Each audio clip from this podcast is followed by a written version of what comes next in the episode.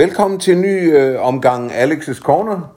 Øh, I dag, og den glæder jeg mig rigtig meget til, jeg sidder over for et menneske, som øh, jeg faktisk øh, har meget stor respekt for, og vi er bestemt ikke altid enige om tingene, men vi har det altid hyggeligt i en anden selskab, og det får vi også i dag.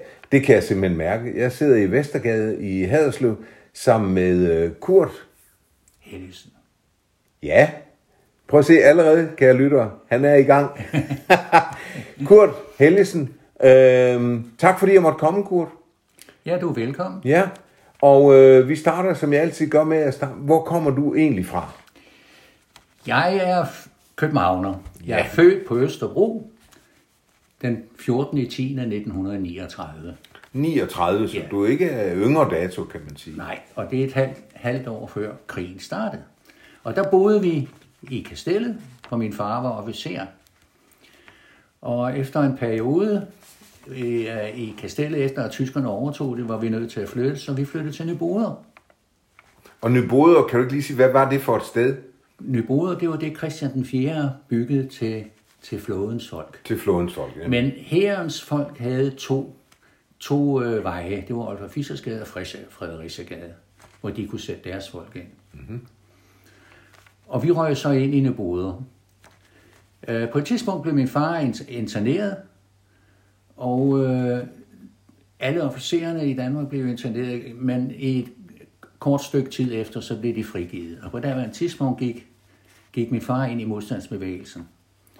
Og han var først leder ude i, Valbæk øh, i Valby-området, og derefter fik han hele afsnit Østerbro under sig. På et Men er der ikke noget med, Kurt, at, at du var faktisk, du blev inddraget i modstandsbevægelsen Jo, som jo. treårig? Jo, jo. Det, det, det, det, vil jeg, det synes jeg lige, vi skal til. Det er fra min barndom. Jeg husker selvfølgelig ikke noget om det, men har fået det fortalt af Ja. mine, mine forældre. Der kom en jernbanemand ned fra Østerbro, Østerport station, op til min far. Han fortalte, at der stod to jernbanevogne dernede med, øh, med flymateriel og reservedel. Og de skulle afsted til Karup flyveplads dagen efter. Og så var der to vagter dernede. Nå, min far og hans næstkommanderende, de øh, gik i gang med en far. De kunne ikke samle folk nok til det, men de skulle jo handle hurtigt for at få, få, få dem sprængt. Så de gik i gang med at samle sprængstoffer, tændsnore, detonatorer og to pistoler blev, blev, kom de med. Så øh, om aftenen, da mørket faldt på, så kom de ind i der, hvor vi boede i Boder, og hentede barnevognen, og den, der lagde de alle tingene nede i under madrassen. Og så sagde de til min mor, nu kører du op til Østerport station, og du, vi, vi mødes der, vi mødes deroppe på et angivet sted. Så går mig og min næstkommanderende derop i forvejen og rekognoserer. Så din mor skulle simpelthen sætte dig op i barnevognen Ja, ja. og køre dig afsted? Jeg sad okay. op i barnevognen og passer på sprængstofferne. Så du, har- du har siddet på en bombe, kan man sige? Det- det må Eller man det sige. det til. Nå, men der gik jo ikke lang tid, da min far og dem havde været dernede, så opdagede de, at de to soldater, de sad og sov inde i, i, i vognene. Og så gik de i gang med at placere sprængstofferne, og det gik øh, til, det tog det to og en halv time, så havde de jo monteret tingene. Mens der sad to tyskere, og så... ja, den ene holdt jo vagt over at, at sørge for, at de ikke pludselig kom ud. Så det var jo ondt. Og så, da de var færdige, så siger min far, hov, hvad med de to derinde? Skal vi lade dem rende? Nej, sagde næstkommanderende, under ingen omstændigheder. Hvis de får lov til at rende, så kender de os, de har set os, kan beskrive os, Oh, ja. og de bliver skudt, for de har siddet på vagt og ikke passet deres tjeneste. Ja. Og deres øh, familie bliver vandret. Øh, hvis de går op sammen med jernbanevognene her, så øh, dør de i heltedøden, og familierne nede i Tyskland kan, kan leve med. Godt, sagde min far. Tænd. Ej, Så tændte de øh, halvøjet og forlod stedet. Sprang over hegnet og ind mod kastellet og gik hjem igennem hegnet. Og inden da havde min far sagt til min mor, når du hører bragene, så sætter du lige kaffe over. Og de kom. så kommer vi lige efter. Så Hold da kom, så kom de hjem til Det lyder som om din far var en lidt cool mand. Ja, det blev senere bestemt af modstandsbevægelsen, at man ikke skød eller slog tyskere, tysk soldater ihjel. Nå. Tyskerne forlangte 1 million kroner i erstatning øjeblikkeligt, og så sendte de hippofolkene ud for at gøre gengæld. Og de stillede sig op ved, ved et eller andet tilfældigt gadehjørne i København og skød et antal civile folk, der tilfældigvis kom forbi den. Nej, Jo. simpelthen sådan en til en afregning. Som, nej, det var, de skød jo flere civile, Ja, ja, end de havde. Sådan foregik det. Hold da op. Det var jeg ikke klar over. Nå, efter krigen, vil du høre noget om det? Det vil jeg meget gerne. Nå, efter krigen, så... Øh, nej, jeg skal jo lige sige, at resten af krigen var der jo ikke brug for min indsats.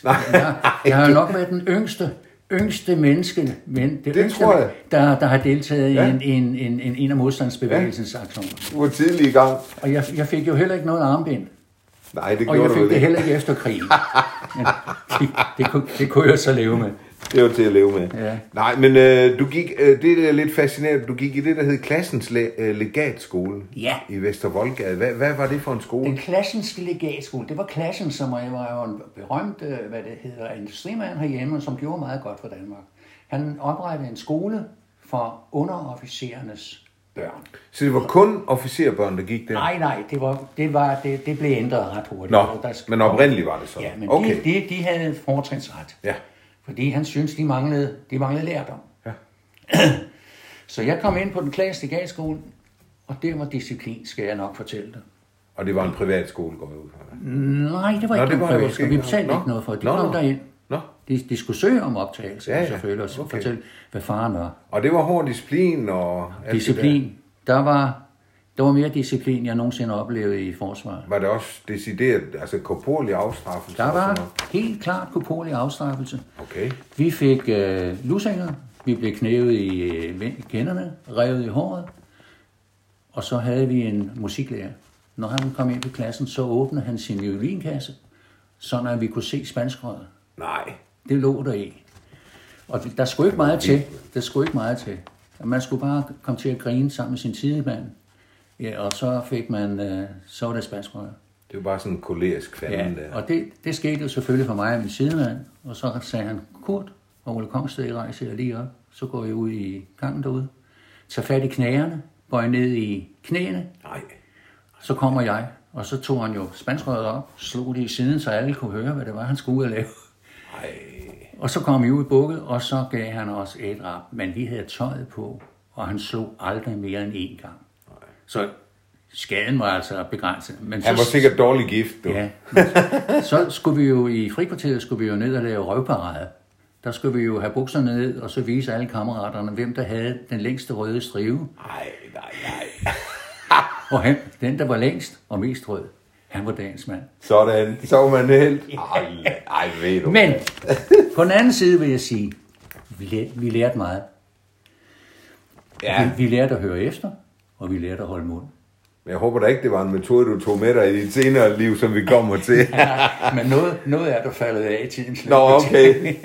Godt. Øh, du, I flytter så, for at gøre, lige tage et hurtigt spring, I flytter så til, til Vium, der ja. går du i det, der hed anden mellem dengang. Ja. Du er så gammel, du har gået i mellemskole. Ja, ja. ja. Øh, og der sker der så, øh, og det var så en helt anderledes skole, kan jeg forstå. Den var totalt udisciplineret. Skolen var splinterny, Ja, det er sikkert derfor. og derfor lærerne havde ikke rigtig styr på noget som helst. Men du havde en lykkelig barndom i Vium, eller hvad? Ja, det havde vi. Det var det mest fantastiske område. Når du kom inden for Stenbroen, og så kom ud til Furesøen, Lyngbysø, Frederiksdalskovene, der gik vi jo på jagt med vores slangebøsser og sejle i kanoer, når vi kunne komme afsted med det. For Var det, var det der, du fik grundlagt din interesse for naturen? Måske? Ja, det var det. Nå, Det det var var det. det. Ja. Fordi det kommer vi også til, det betyder meget for dig. Jeg. Ja. Øhm, men så sker der noget, noget helt afgørende i dit liv, kan man sige, da du er de der 16-17 år, altså stor teenager, anden mellem videre, øh, inden gymnasietiden, at din far får job. Ja. Tønder af Ja. samtlige steder. Ja. Så øh, den lille københavnerdreng, glade københavnerdreng, bliver flyttet til Tønder, den værste afkrog, eller den ikke den værste, men den længste afkrog Ja. fra, fra København, set fra København. Ja. Hvordan var sådan et spring der? Det var jo ganske frygteligt, fordi i den sidste del af realklassen, der havde vi, mig og mine kammerater, vi var tre mand i det også, som øh, havde besluttet os for, at vi ville være teknikumingeniører. Det, det var jo moderne dengang. Det betød, at vi skulle fire år i lære, og derefter skulle vi på teknikum for at blive ingeniør. Og jeg havde allerede fået pladser ude på, på hvad det hedder, Vågemarsinale og på Burmester Vejen, og der, der var intet problem med at få lærepladser dengang. Alle kunne komme ind Ja. alle steder. Ja. Så det var, det var sådan set i orden, og jeg, jeg skulle lære at tjene mine egne penge. Jeg havde jo i hele, hvad det hedder, real, eller i mellemskolen havde jeg jo kørt med mælk om morgenen. Jeg havde endda to pladser. Den første, jeg stillede først klokken halv seks, og så kørte jeg mælk til klokken halv syv, og så spændede jeg over til konkurrenten, og der kørte jeg så fra halv syv til halv otte. Sådan. Og klokken 8, der gik jeg i skole. Så du var jo en flittig dreng. Ja, det var ja. jeg. Jeg tjente jo penge, fordi vi skulle jo have en cykel. Og dengang var det jo mode, at vi skulle have en, en rigtig rød racercykel med tre gear. Sådan. Men inden jeg havde fået den, for Nå, knaller mener du? ja, Ja, ja. Den, nej, den kom senere. Nå, okay. Men med de cykler, der rejste vi. En af mine klassekammerater og mig, vi rejste i hele Danmark. Først tog vi jo I cyklede rundt. vi cyklede over Fyn og over Sjælland, Fyn og Jylland og kom op og til Tørning og sejlede med kano i, ind til Guden, i Gudenåen. Og vi tog til Norge, kørte igennem hele Telemarken, besøgte Rukjan øh, området, der hvor de lavede tungt vand i sin tid, og øh, besøgte Christian den 4. Øh, sølvminer i Kongsberg. Jamen hold da op. Kurt, der, har- der har du ikke været ret gammel. Nej, Det, det gjorde man bare. 12-14 år har vi været der omkring. Ja, det er det, jeg mener. ja. Og så kørte vi i Sverige også. Og det fik Og- du bare lov til. Ja, ja. Den var ikke godt i dag. Nej, nej, nej, nej, nej, men der, og, og der var jo ingen telefon, vi kunne ikke ringe hjem. Nej, nej, vi kunne ikke det er det. fortælle noget som helst. Nej. Mm, det, var, det, det var en Ja, dejlig for der er vi i starten, midten af 50'erne. Ja. Mm. De der to mælketure, det gjorde jo, at jeg kunne få mig en knaller. Og det var simpelthen toppen dengang. Ja. Vi var få i klassen, der havde en knaller. Jeg tror, vi var tre. Det var stort. Det var stort. Det tog mig over to år at spare pengene op. Og jeg fik jo 20 kroner den ene sted, og 25 kroner det andet sted. Og man skulle være 16, kan jeg huske, for at køre Ja, knaller ja. dengang. Ja, ja. Og jeg købte så en rød Puk Maxi. Og så var jeg jo, så var jeg jo simpelthen på den grønne gren. Det kunne noget, det der Puk Max. Det kan du tro. Jeg har også selv haft en Puk. Ja. Men vi skal tilbage til Tønder. ja. Jeg, øh, ja, du Vi- kommer jo så på Tønder Gymnasium og Ja. tager din gymnasieuddannelse. Men, min men, søster og mig, øh, hvad det hedder, diskuterede det meget. Og vi, vi er, vi er nærmest græd, hvor vi skulle det skal over til Tønder. og hun var 10 år på det tidspunkt. Ja. Og vi, og vi mister alle vores kammerater. Ja. Og så det eneste, vi vidste om Tønder på den gang, det var, det var utrolig fladt. Og så det, vi hørte i hvad det radiovisen. Der er regn over de sydvestlige egne af landet. Det var, vi vidste om Tønder. og, og det var jo ikke meget. Det var fladt, og der var regn. Langt. Ja. Så, øh, og det første stykke tid, der, der gik to måneder, før mine forældre kom derned, og så skulle jeg finde et sted at bo. Og der kom jeg til at bo i Søkkerlejren ved min fars gamle næstkommanderende for krigens tid. Nå. For han var tjenestgørende der. Det var da langt fra Tønder. Ja, men så kørte jeg knaller. Jeg havde min knaller. Jeg kørte med knaller på skolen til Tønder hver dag. Og hjem. Fra Søgaard til Tønder. Ja, Hold da op. Jamen, det var der ingenting. I alle mine ferier de første år, der tog jeg min knaller, der kørte til København. Det tog 12 timer at komme til København på en knaller. Men på et eller andet tidspunkt holdt det også op. Ja. Jeg kender stadig mine kammerater i København. Der er stadig, Nå, det er overle- der er stadig overlevelse, som Ja. jeg taler med, med en gang med. Ej, det er jo fantastisk. Ja, ja. Det må være dejligt. Men, men jeg ved jo, du var jo ikke, du var ikke ked af det, da du først kom ind i det i for Tønder. Du, du jeg- havde jo en lykkelig tid der. Ja, for søren. Jeg lærte, der lærte jeg jo virkelig at gå på jagt. Jeg købte min første jagt, jeg en jagtrifle, der er i 57, og dem har jeg nu. Okay. Og så gik vi på jagt i Tønder. Morgen, middag og aften. Nå. Af og til skulkede vi fra skole også, når, det, når, når der virkelig var godt andet træk ude i kogene. Jamen, hør lige, hvor, hvor, hvor gammel, var der ikke noget med, hvor gammel man skulle være for, for jagttegn og sådan? 16. Nå, ikke mere? Nej. Nå.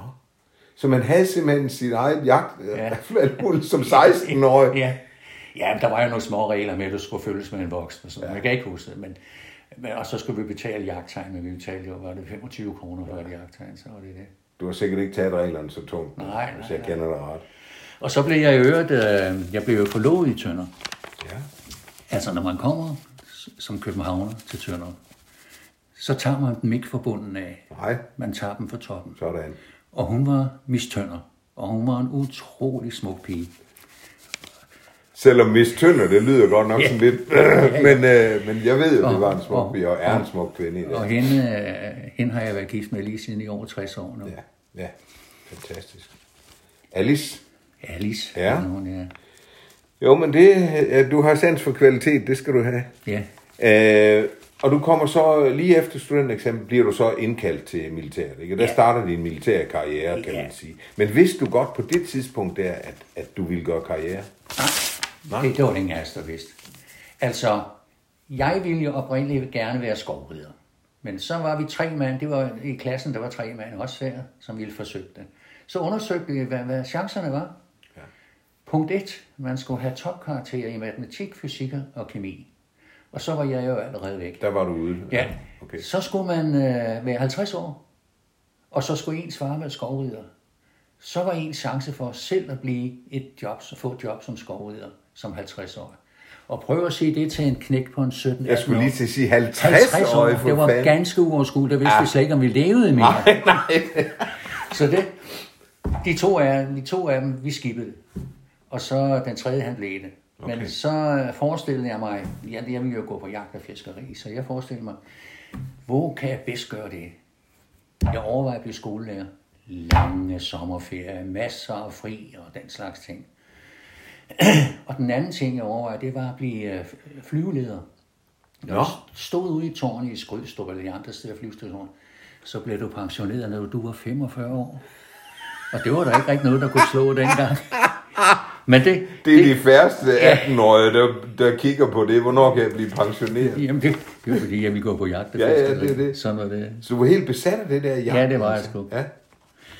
Når vi blev student, en uge efter, der var ikke noget, der var ikke noget fjolle over dengang. En uge efter blev jeg indkaldt som soldat. Det blev jeg også med min klasse. Og i min klasse var det egentlig meget sjovt, at der var alle drengene blev stort set befalingsmænd eller officerer i den klasse. Nå. Ja, det var da specielt. Ja, ja, vi var, vi, vi var meget konservative dengang. Og det var før, det var moderne at blive militærnægter. Ja, fandme, ja. Det er først 10 år senere. Ja, vi kom der. Så Ja, men du bliver jo indkaldt til, øh, til Haderslev, ikke? ja, Ja, vi og så ind- kommer du lige et spring lidt senere til Helsingør på sergeantskolen derovre, Ja. men kommer så tilbage til Haderslev. Ja. Og så hedder så er der Fredericia lige et smut, og så hedder officerskolen øh, i København. Ja, Og der, der kunne jeg godt tænke mig, da du kommer til København igen under officersuddannelse, var du fristet til at flytte tilbage til København? aldrig. Aldrig, Nej, sagde københavneren. nej, nej, nej, jeg, jeg kendte jo København, altså vores øh, lørdag søndag, den foregik jo med, at vi gik ind i minefeltet, tog den ene restaurant efter den anden, ja. og, og mødte alle, alle de øh, store forfattere, de sad jo der ud på morgenen, Ja. Og, og, og, og, og drak og, og, Men, og men alligevel er det mærkeligt, at du ikke blev fristet af det så. Nej, det gjorde jeg ikke. Jeg, det var, jeg var sådan, øh, så begejstret for min tid i Tønder, Ja. og glad for at være dernede. Det synes jeg er fascinerende, ja. at man som københavner, så Ja. også, jeg vil godt lige tilbage til det med sproget, Kurt, fordi som, som I også kan høre, lytter, så, øh, du, du er jo københavner, det kan man jo høre, ja. Og du har jo aldrig lavet om på det, og Nej. tak for det. Øh, men jeg ved med dialekten, du, du, er alligevel, du kan jo godt lide dialekten hernede, ikke? Jeg elsker de sønderjyske ja. dialekter. Der er jo der er sjældent, der findes et sted med så mange smukke dialekter. Ja. Der findes også nogle bundske dialekter. Ja.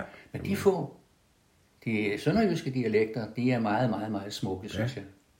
Og jeg sætter pris på dem. Jeg er lidt ked af, at mine børn ikke taler sønderjysk, fordi det tager jo tre generationer for, at man bliver anerkendt som sønderjyde, og ja. det er jo kun anden generation. Ja, men jeg vil sige, du, du har nu været god til at integrere dig. Det, jeg oplever dig jo også som meget sønderjysk af, af sind. Ja. Men jeg kan godt lide, at du ikke øh, laver om på dit, dit sprog, fordi Ja. det, det virker også kunstigt. Ja. Øhm, har du nogensinde mødt modstand, fordi du var københavner? Nej, tværtimod. Det var jo sådan, at provinsen i den grad så op til københavnerne. At man, når man var københavner, jamen så, så, Så var man verdensmester. ja, så var man verdensmester ja. per, per definition. Ja. Og det var man selvfølgelig ikke. Men der har jo været noget med, det taler man meget om, at sønderjyder, de er sådan, ah, sådan københavnerski der og sådan. Men jeg tror da også, det har noget at gøre med den måde, man selv er på, og den måde, man møder Ja. sønderjyderne på. Ikke? Det oplevede jeg ikke, men nu må du regne med, at mange af mine kammerater dernede, det var selvfølgelig nogen fra skolen. Skolen var sammensat af folk fra hele oplandet. Så vi var ikke, om efter, eftermiddagen var vi jo ikke samlet af hele banden, fordi de skulle, nogen skulle til Løkken Kloster, nogen skulle til Tingløveren, og sådan havde skolen samlet folk op. Men ja. der var en, en fast kerne. Mange af mine jagtkammerater var jo bønder dengang. Ja. Eller det var bøndernes sønner, som senere arvede gårdene, og som jeg stadig havde kontakt med på nuværende tidspunkt. Det er jo dem, jeg var sammen med. Ja. Mange af dem. Ja. Så, så mødtes vi jo alle sammen i Schweizerhal og Tønderhus. Ja. Fr- Fredag, lørdag, søndag. Ja, var det. Schweizer har det lavet der gang i den jo. Ja.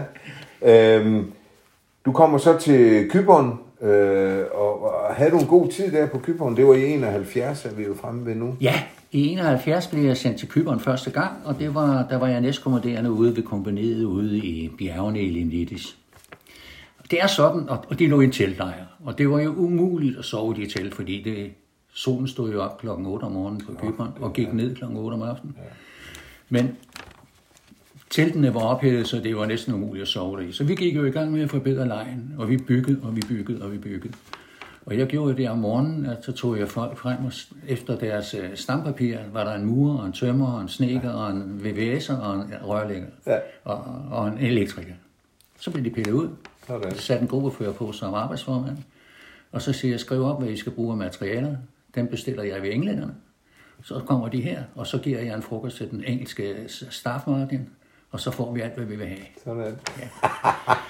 Der lærte jeg at, by- at bygge huse, ja. som senere kommer vældig godt til, til uh, gode. Ja.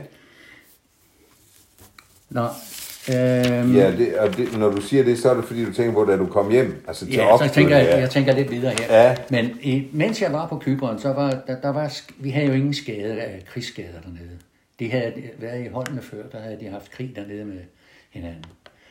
Så vi havde rimelig tid til at genopbygge lejren, og samtidig tog jeg flyvercertifikat dernede Ja, vel. for at få tiden til at gå. Og så tog jeg også, så svømmedykkede vi også i, i området. Du kan jo se 20 meter ned i, i, i Vesterhavet, eller i, øh, i Middelhavet. Middelhavet, ja. I dag kan du se 20 cm ned ja. i det danske øh, farvand. Uha. Så vi havde meget, meget, meget skæg ved det. Og så havde vi jo specielt, når vi øh, fløj, vi havde et specielt område, vi måtte flyve og øve i. Når vi så hang derude og fløj, så kunne vi jo se forhyrten, han lå dernede og snork, sov og foran og uden ham. Og vi måtte jo ikke gå ud af det specielle område, men så gik vi lige på den, puttede den ene spidsvinge ned. Så dykkede og dykkede ned. ned og så hen over hovedet på hele løjet. Og det sidste vi så, det var, at han stod og råbte dernede med begge hænder, og forerne løb i alle retninger. Men de der fly, Kurt, hvad var det for? Var det, Det var- danske fly? Det var en Cessna. Nå. Det var en dansk konstabel, som øh, var vores lærer. Han ja. var blevet gift med en kypriot, Ja. og var lærer på, på, på, på flyverskolen inde i Nicosia. Nå, okay. ja, det er sikkert haft meget Så skægt, øh, ja. eksamen til den, den skulle vi jo tage i øh, Beirut. Så vi blev fløjet til Beirut på- til den, engelske, eller til den amerikanske ambassade og tog en, en, engelsk, eller en amerikansk øh, flyvereksamen der, som var meget sværere end den, end, den danske i virkeligheden. Nå. Og der var jeg jo sammen med alle sheikernes sønner der, de ja. dumpe som De troede bare, de kunne købe De sig troede, til de kunne Ja. sig til det. Den gik det ikke. ikke. Men øh, du har ikke flyvercertifikat i dag, går Nej, fra. nej, nej, jeg har ikke det skal holdes det. ved lige. Nej, ja. Nå, men du kommer hjem til Oksbøl igen øh, på herrens kampskole. Ja. Øhm, Inden jeg kom hjem, havde jeg fået at vide, at jeg skulle stille ved Herrens Kampskole, og der skulle jeg være lærer, og samtidig skulle jeg være Herrens ekspert i signalelektronik. Det aner jeg selvfølgelig ikke en pind om. Men officeren, når han får en opgave, så løser han den. sådan. Så må han sætte sig ind i den, Ja. boge den, og så finde ud af det. Og det, det gjorde vi så. Allerede den første dag, jeg stillede derovre på mit nye kontor, der blev jeg ringet op på Forsvarskommandoen. De vil godt have noget teknisk viden om noget elektronik. Og du anede ikke en jeg ikke en pind. Nej. Så jeg sagde til ham, jeg har noteret det og skrevet det op, og jeg ringer tilbage. Så blev jeg ringet op på Vesterlandstidskommando også samme formiddag. Og der skete det samme. Jeg har noteret det, og jeg skal nok ringe tilbage. Ja. Problemet er, jeg ringer aldrig nogensinde tilbage. Og, jeg, og de ringede Og de har heller- ikke ringet de har- tilbage. Og de har heller ikke ringet mig op. Så problemet er løst sig selv. Åh, oh, gud ja. ja. Det er en skøn historie faktisk, ja. Ja. fordi det siger jo meget. Nå, men så, nu var du jo blevet en dygtig håndværker også, og du, øh, Alice havde faktisk købt en grund i Oksbøl. Ja. der. Og så bygger I, du finder en kammerat, ja. og Ja. I bygger to mand Ja. et hus Ja. på under tre måneder. Er det rigtigt ja, forstået? Ja. Det er vildt. Hvordan kunne I det? Jamen, ham min kammerat, han, han var her fra Hedersø. Ham kendte jeg her, men han var flyttet op til Ringkøbing Fjord og var begyndt at fiske. Så fik jeg fat i ham, og han var murer. Murer kunne jeg ikke. Men jeg har jo set på Kyberen og fulgt med i, hvordan de byggede tingene. Så jeg vidste, noget om tømmerarbejde, snekkerarbejde og alt det der, det vidste jeg en masse om. Og støbe en grund, ja, det kunne vi også finde ud af. Så den 18. januar i 1972, der gravede vi, udgravede vi første dag til grunden. Det var frostvejr. Så, men cementvognene kom, og vi fik fyldt op og lavet det. Og derefter, så kom øh, huset. Huset var et, øh, et selvbyggerhus, og det er et, man kaldte et hømhus dengang. Og det kom, og det fik vi så stillet, os to, det fik vi stillet op. Men inden var det... Ja, det kom sådan i elementer. Det kom i elementer. Ja, ja. Men inden, der skulle der mures. Så om morgenen, inden jeg gik på arbejde, så skulle jeg stille 18 murspande fyldt med blandet mørtel og cement. Og så skulle jeg stille med 18 hoveder af mursten i cirka en meters højde. Så havde han nok at lave, indtil jeg kom hjem til frokost. Og der skete nøjagtigt det samme. Så måtte jeg arbejde igen og stille, øh, hvad det hedder, mursten murstener derop til ham. Og når jeg kom hjem om aftenen, så skete det samme igen. For vi arbejdede stort set til klokken to, næsten hver nat, for at få det hus færdigt. På to og en halv måned byggede vi et hus på 160 kvadratmeter og en dobbelt carport. Hvor er det vildt. Håndværkerne, På i, to og en halv måned. håndværkerne i Oksville kom frem og sagde, det kan ikke lade sig gøre. Vi var hen og skubbe til murene for at se, om det væltede.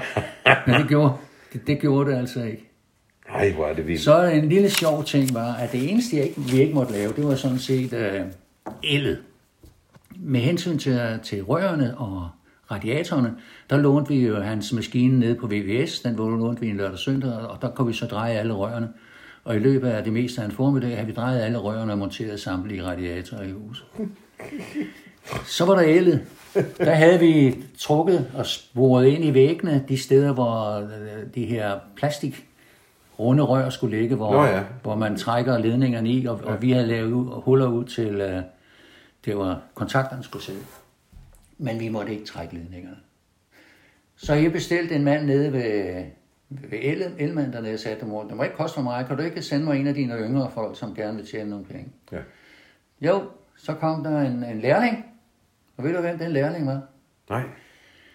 Det var B.S. Christiansen, den senere jægersoldat, som vi alle kender. Den rigtige B.S. Christiansen, om man så må han, sige. lavede, Nå. han, han trak alt el i mit hus. Nå, han stammer derfra. Ja, han stammer. Hans far var også officer Nå. og arbejdede på kampskolen. Ja. Okay. Så det var, det var, Ej, bare, en, sjovt. det var bare en lille detalje. Ja, men den er da værd at tage med. Ja, ja. Godt. Øh, du, du er jo også øh, du er lidt øh, boligspekulant, kan jeg jo forstå, fordi øh, du havde jo så belånt det der hus så godt, at du fik lidt penge til overs. Og så køber du tre sommerhusgrunde i, i Blåvand Ja, og, og en eng der ved Ja, ja. Bugt. Hvorfor, altså, var, var du spekulant, eller? nej. Jeg havde en rengøringsassistent, som havde et, et hus og en, en, en, en stor grund, som hun havde udstykket. Og det, det fortalte hun mig. Hun havde så tre grunde, der var sat salg. Så Altså, hun jeg, var ansat på kasernen, eller? Hun var ansat nede på kampskolen. Så siger jeg bare, hvad skal de koste? Ja, hun skulle have 60.000 per styk. Nå, så det lyder da ganske rimeligt ifølge de priser, der ellers var hernede. Så kan, dem vil jeg godt sætte mig på. Og så ringede jeg til min, min gode, øh, for, gode ven i, i forsvaret, som også var officer. Det var jo Ib Kuhnø, som nu Okay, er, er altså X-Jagts, øh, X-Jagts ejer. øh, i Ja. Kuhnø. Så sagde jeg til Ib, Ja. vil du være med til en, en, en god investering? Mm. Så skal du bare sige til. Det var han altid med på. Så siger jeg, så får du et, en sommerhusgrund, og jeg tager en sommerhusgrund, og så tager vi en fælles. Ja, det var helt i orden, sagde han. Så, Som vi så vil bruge til udlejning, eller? Nej, det vil vi bare bruge dem til- altså som investering, og så sælge dem, sælge dem senere hen. Og det, er det er også det, vi gjorde. Vi tjente, tjente rigtig fedt på det. Nå, Og så køb- køb, I, købte I fik aldrig selv et sommerhus der? eller? Nej, nej, det, Nå. var, det, det var for langt at køre. Okay. Vi har, vi har sommerhus i Kjeldstrup. Mm. Eller, det har jeg forældre af min søn. Men vi, det har vi, da vi havde sommerhus i Kjeldstrup, så når vi kom derned og skulle bo der en uges tid, så blev jeg sendt hjem samme aften efter nye ting, som Alice havde glemt. Ja. Og det samme skete om morgenen og næste aften. Og så gudskelov byggede jeg ikke sommerhus i, i, i, i, i Blåvand. For det kunne da, Det havde været langt at køre. Det kunne da ikke betale Nej, sig. det er da rigtigt nok. Det er rigtigt nok. Øh, og det der med, med engen der, det var, det var simpelthen som jagtområde, Ja. at du havde det? Ja, ja der var, det gik helt ned til Og Hobo, så vi havde en uh, lille båd liggende der, Ja. ja. og vi fiskede derfra. Ja. Der gik jo store sildestimer ind i, uh, og hornfisk ind Åh, i, uh, i Hobo om sommeren. ja. Og vi kunne også fange havre. der. godt. Ja. Men hvad, du havde fortalt mig en lille historie, om, når I fangede fladfisk, Ja. så kørte I dem ind til Jo, jo, så slagteren, vi satte jo også garn ude ved vestkysten derude. Ja. Og der fangede vi jo havørred, og om, om foråret, om tidligere foråret, der kom taskekrabberne. Og de gik ned langs hele vestkysten, og det var jo lækre at spise. Nå. Når vi lavede grillaften, så sagde vi med kløerne og, og Okay. Og nede ved Sk- Skallingen, der gik øh, øh, revlerne så tæt ind til, at vi kunne sætte øh, flydegarn ud. Og når vi så havde fanget, flyet bare natten over, der havde vi jo fanget mellem 60 og 100 skrubber og vi isinger.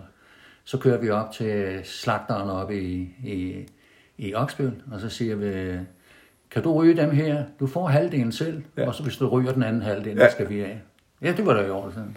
Og ved du hvad, det var tider, ikke? Der er ikke Ja. alt det pjat med penge imellem os. Nej, og sådan noget. det- Der bytter man bare lidt, så går det fint. Det er et af de, et af de sorteste pengeområder, det er Oksbøl-området.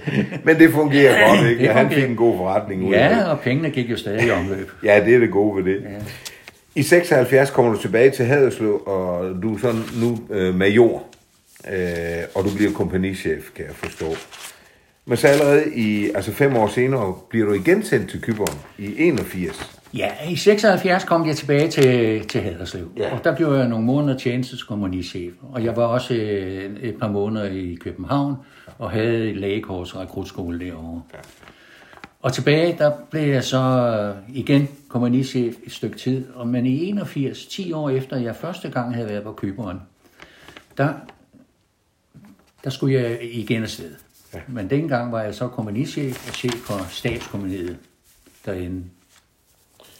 På Gykkeren var der intet forandret i de 10 år. Det var stadig de... Forhyrten var der endnu. Nej, det var stadig de samme kvinder, Ja. der lavede det hårde og tunge vejarbejde, og mændene, der sad på hvad det hedder, cola-baren og drak ja. kaffe hele dagen. Men noget har de jo forstået mændene på Kyberen, det må man jo sige. Jeg fatter ikke, de har alle tiders turistø på ja. Kyberen, ja, det har de. og de ikke kan enes om det. Ja.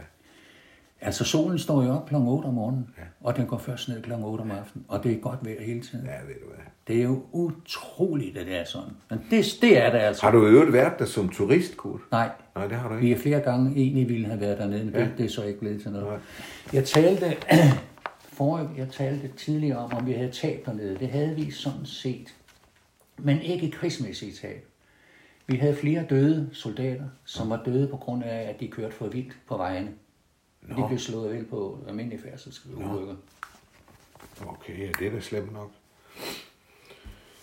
Ja, ja. Men du kommer tilbage til Haderslev efter Kyberen, og øh, der bliver du så chef for, for uddannelsen. Ja, så gik jeg i regimentsstaben og ja. blev chef for, for uddannelsen ved regimentet. Og når du siger, det skal du lige forklare mig, fordi det tror jeg, vi er mange, der ikke... Når du siger chef for uddannelse, hvad vil det sige? Ja, det er den overordnede chef. Ja. En kompagnichef har jo sit ansvar for sin egen uddannelse, men overordnet er det jo regimentet, der lægger planerne for og giver ham adgang til faciliteterne, altså skydebaner og indkvartering Nå, og alt den slags. på det den var den overordnede chef for, for uddannelsen. Ja. Skulle de have noget specielt derudover, så skulle de jo spørge mig. Ja.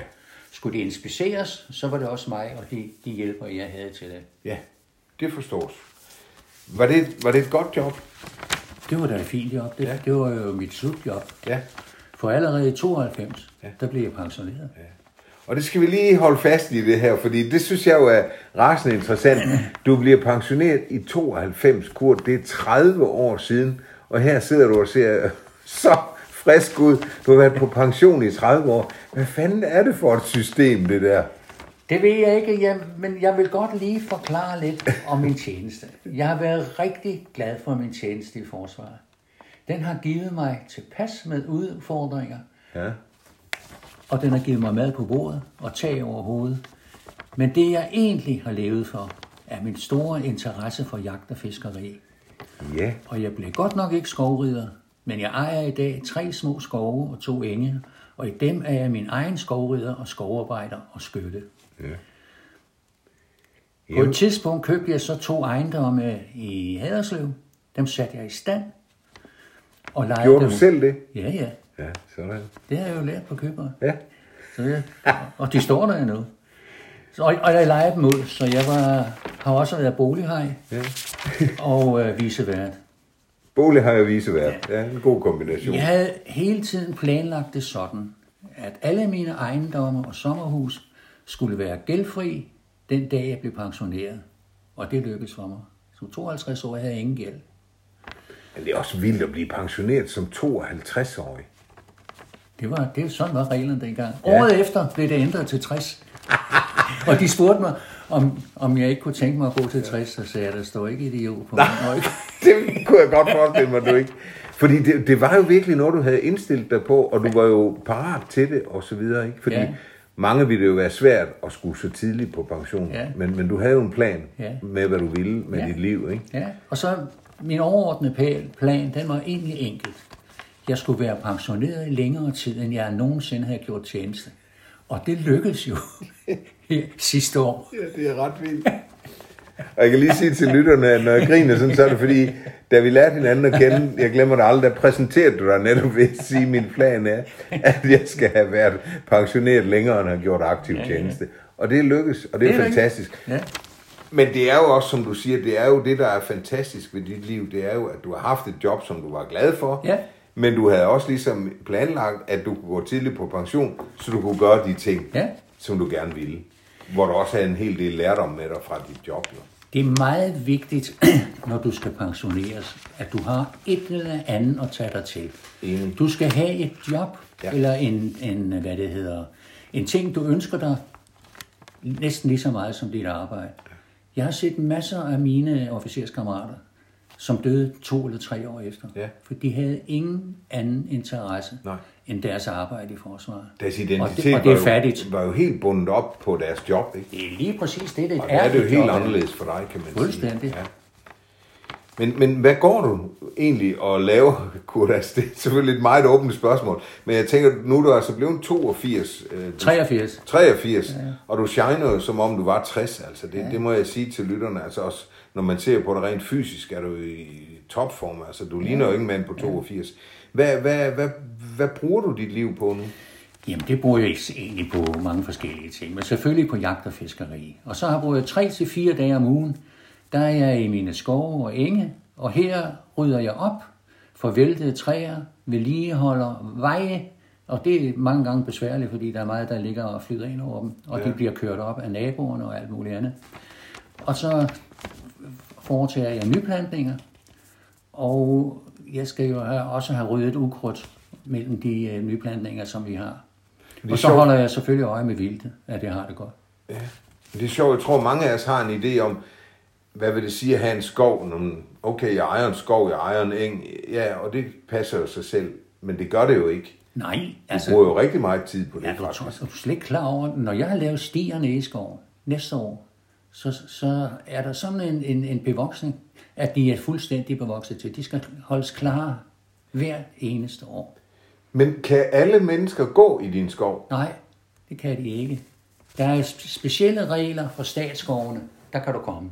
Ja. Uden helst. Så er der nogle specielle regler for de private skove. Så du må godt sætte skilt op, ingen adgang? Nej, det må jeg heller ikke.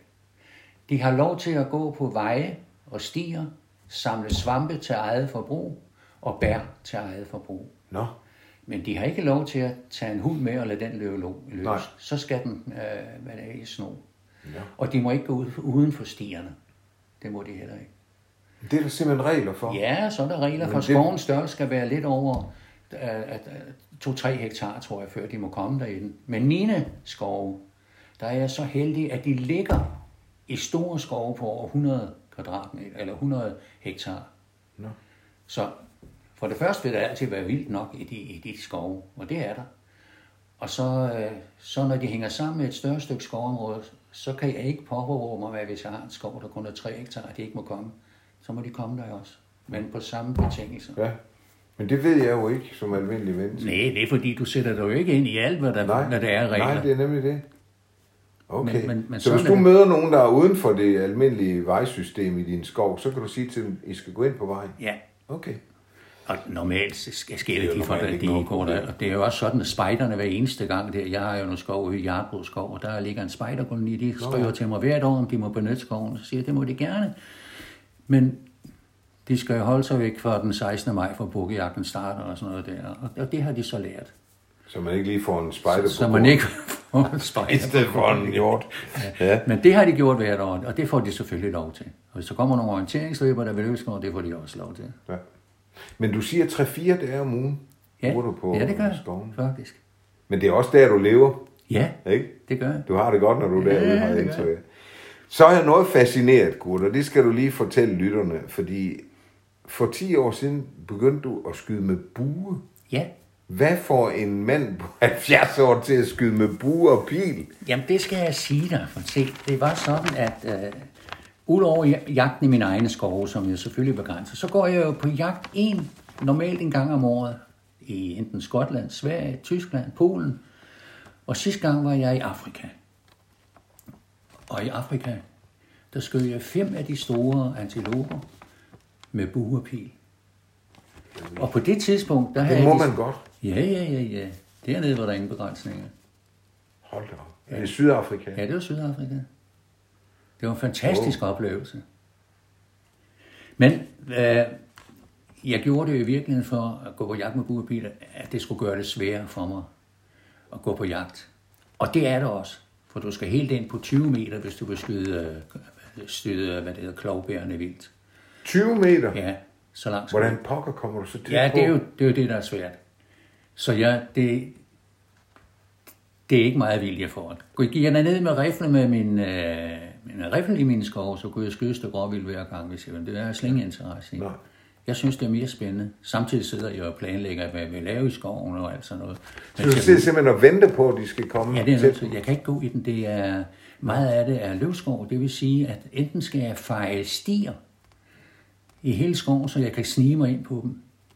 Men jeg gør det, jeg sætter mig op i en hugsæt, eller stiller mig bag ved et, et, et, et træ, og så venter jeg på, på hvor, hvor, hvor dyrene har veksler. Veksler, det er de steder, ja. hvor, de, hvor, de, hvor de går. Så venter jeg på dem der. Nå, Men så skal de jo også stille sig rigtigt til rette. Så nemt er det jo ikke. Alene det, du spænder buen, det er nok til, at dyret det løber. har du skudt nogen herhjemme? Ja, sørg mig, jeg har da skudt meget. Jeg har skudt over 10 stykker råvildt med den. Har du det? Ja da. Men Kurt, nu, altså, nu spørger jeg jo dumt, jeg har jo ikke forstand på, men en Og for kugle, også skudt. en kugle, den kan du da bare, så, så dør dyret jo, men, Ja. men altså en pil, altså dør det virkelig af det? Pilene, det er jo trekantede spidser. Ja.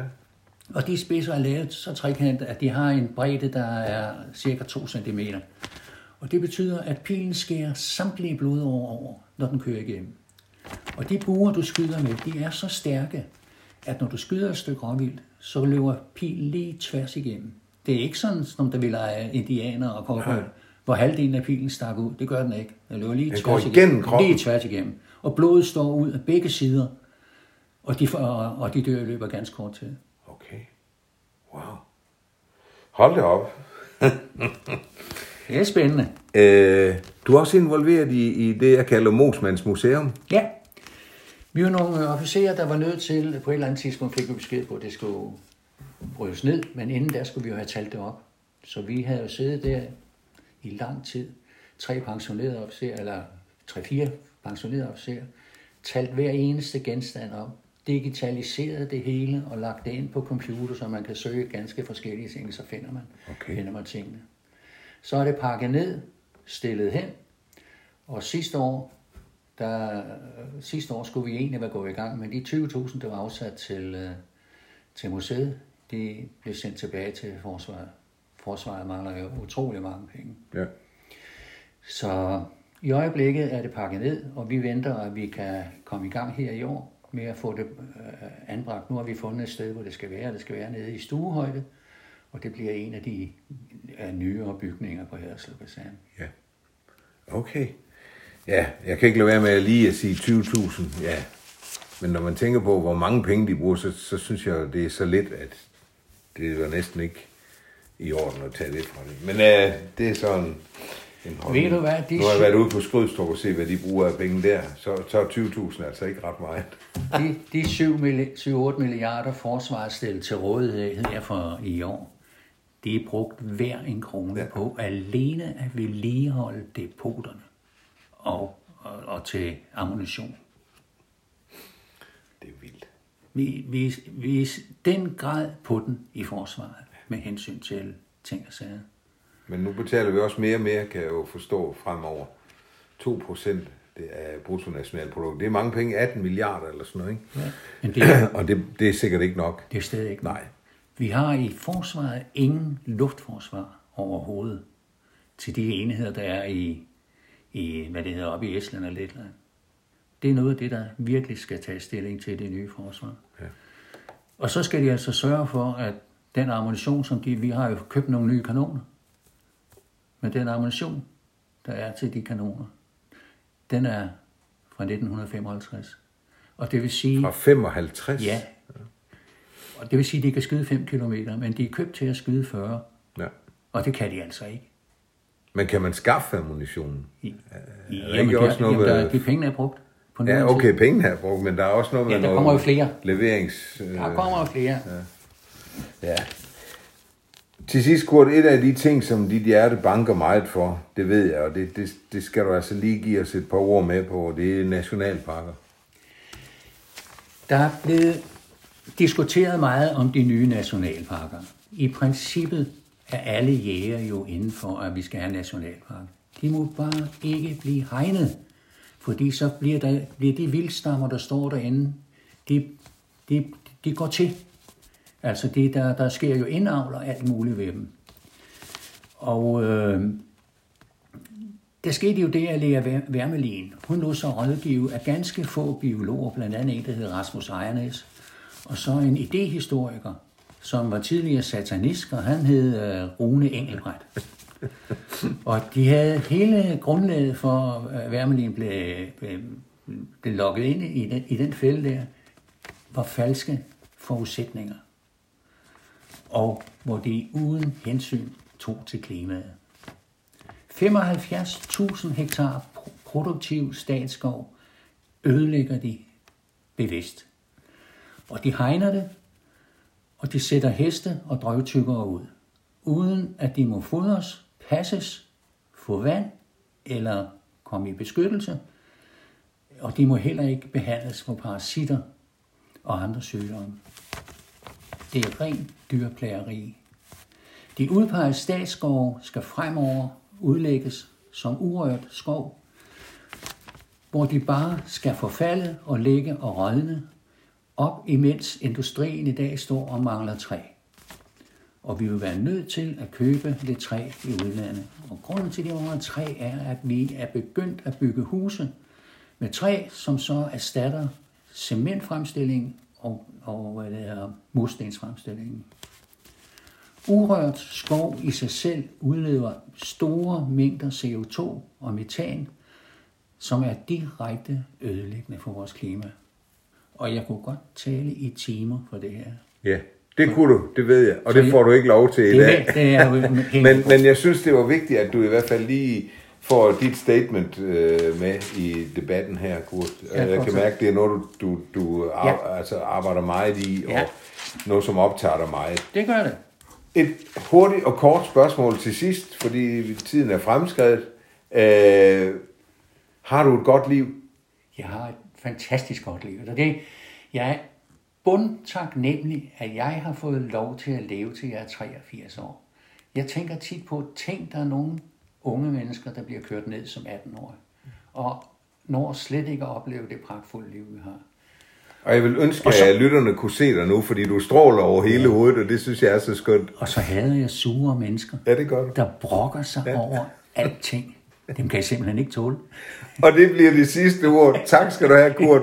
Tak til Kurt Helgesen, pensioneret major, må man sige. Tak fordi jeg måtte komme, Kurt. Det var godt. Moin. Moin.